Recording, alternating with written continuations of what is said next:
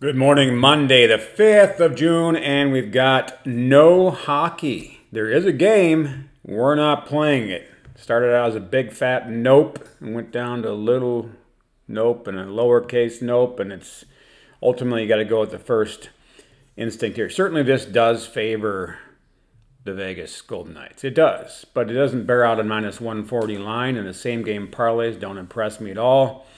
This game could easily be a two to one overtime game, or it could be five to four or six to three. And I'm not even going to say it's Vegas five four or six three.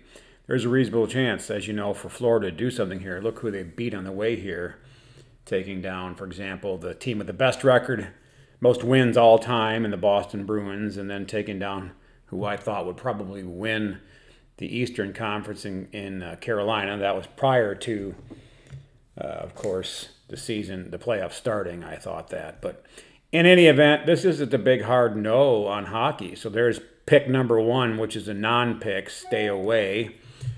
And then I've got several games in baseball. I also have a I have a three-leg parlay at plus money.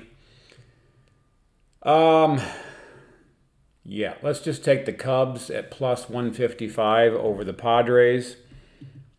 I think the wrong team is favored here. I know that seems a little hokey because they are a team that's in theory better. Well, they're half game better record wise 27 and 32 versus 26 and 32. They are 13 and 17 at home versus the Cubs 11 16 11 and 16 on the road. So there's not a huge difference there if you want to look at it that way. But in theory, yes, San Diego is the better team. I don't like Blake Snell on the pitcher's mound here. He's one six record, 450 ERA, 150 WHIP.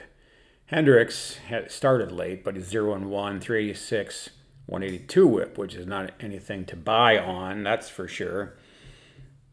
But you look at the Cubs here, they've taken two out of three so far at San Diego. Now, you could think that San Diego is going to get this one to salvage a split, and that's logical. That's not really how handicapping is done.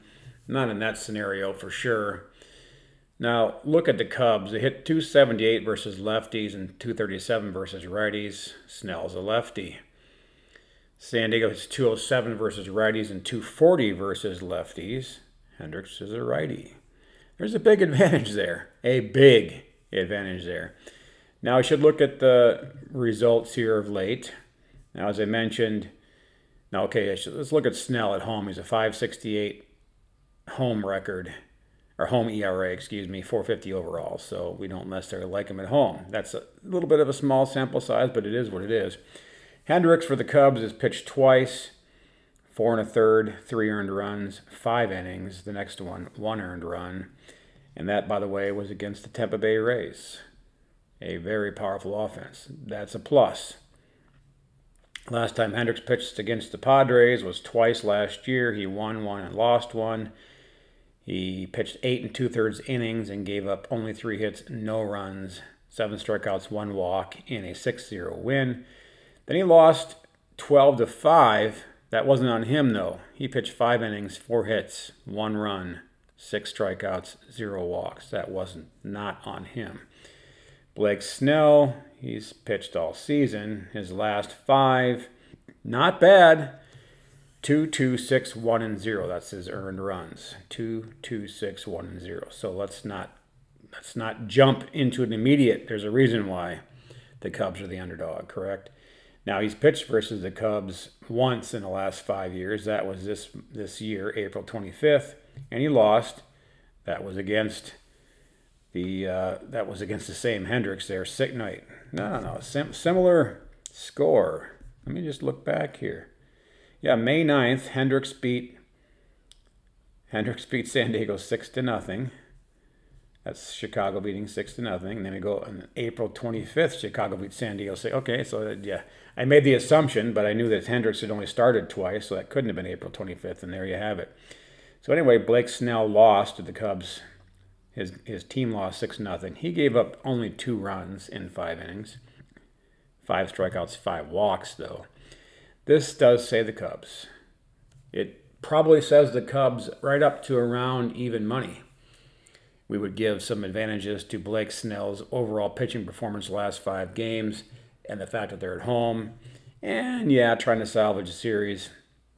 But at plus 155, yeah, there's no question we bet on the Cubs here. It's again, it says this is that coin flip. You're walking down the street, and the guy says, "Hey, flip a coin. You can take the coin out of your pocket. Heads, I'll give you five bucks. Tails, you give me five bucks. Eh, why even play? Who knows? Well, that's at even money. Well, we're at plus 155. So if he's going to give you 750 and you only have to give him five bucks, you should probably play that game. So there you have it. Cubs, money line, underdog. Stay away from the hockey game today. Good luck.